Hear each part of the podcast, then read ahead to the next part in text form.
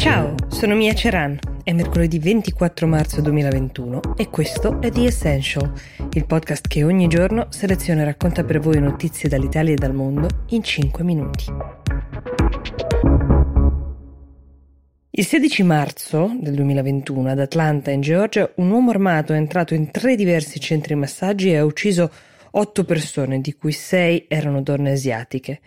Il giorno dopo, a Stockton, in California, cinque persone che preparavano una commemorazione, una veglia, sono state assalite da una raffica di proiettili che arrivavano da una macchina passante. Il 18 marzo, un giorno dopo ancora, in Oregon, quattro vittime sono state portate in ospedale dopo una sparatoria in una città a est di Portland. Il 20 di marzo, cinque feriti d'arma da fuoco a Houston, 8 a Dallas, un morto e 5 feriti a Filadelfia, tutto nello stesso giorno, fino a ieri, lunedì 22 marzo, giorno in cui 10 persone, tra cui un agente di polizia, sono state uccise in una sparatoria in un supermercato a Boulder, in Colorado, nello stato del Colorado. Questo bollettino, che sembra un bollettino di guerra, è relativo soltanto all'ultima settimana negli Stati Uniti come si può immaginare ha riaperto per l'ennesima volta il dibattito su quanto sia facile ottenere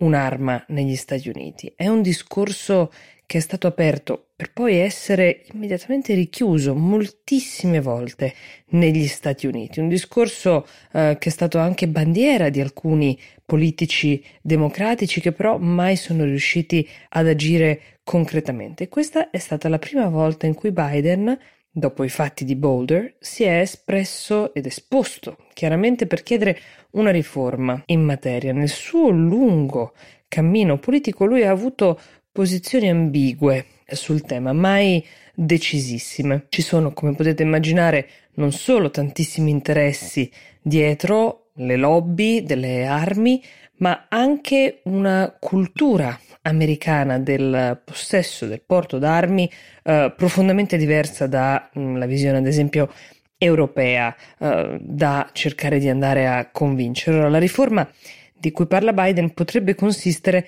nel rendere più severi e obbligatori in tutti gli stati i cosiddetti background checks, cioè i controlli sui precedenti penali e sulle condizioni psichiche di chi compra le armi. Questo non è un tema di parte, ha detto Biden, è un tema americano, ma quando gli è stato chiesto se pensa di avere il sostegno politico di cui necessita per cambiare le regole sul tema armi, ha risposto non lo so, lo spero, non ho ancora fatto i calcoli. Gli unici calcoli che tutti gli Stati Uniti hanno già fatto, purtroppo, sono quelli delle vittime degli ultimi giorni.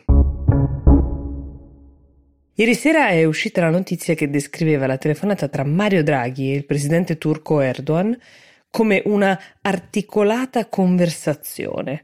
È una di quelle espressioni che tradisce in realtà grandi contrasti tra due leader, specie se viene scelta per raccontare l'accaduto dai responsabili della comunicazione, in questo caso di Palazzo Chigi, che pesano molto le parole per evitare di esacerbare le tensioni o di far scoppiare scintille.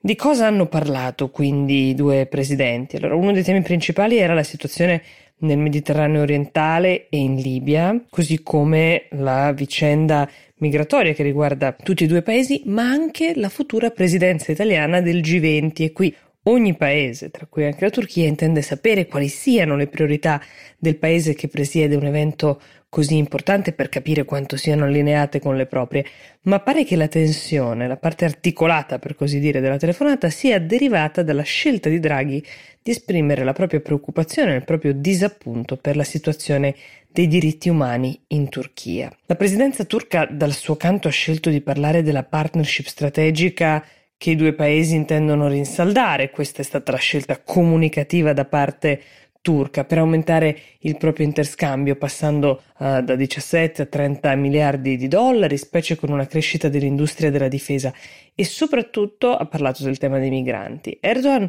ha sottolineato quanto sia importante che anche Bruxelles sia allineata per gestire il rinnovo dell'unione doganale e la liberalizzazione dei visti. Ma ricordiamoci sempre che aderire all'Unione Europea è uno degli obiettivi strategici della Turchia ormai da anni e che il paese ha bisogno dell'adesione di quanti più paesi comunitari a questo progetto per perorare la propria causa. Ed è proprio per questo che bruciano in qualche modo le parole che deve aver pronunciato Draghi sull'ormai nota questione dei diritti civili calpestati in Turchia, perché per aderire ad un progetto comunitario come quello europeo bisogna partire dalle basi e nulla è più basilare di come si concepiscono e difendono i diritti umani delle persone.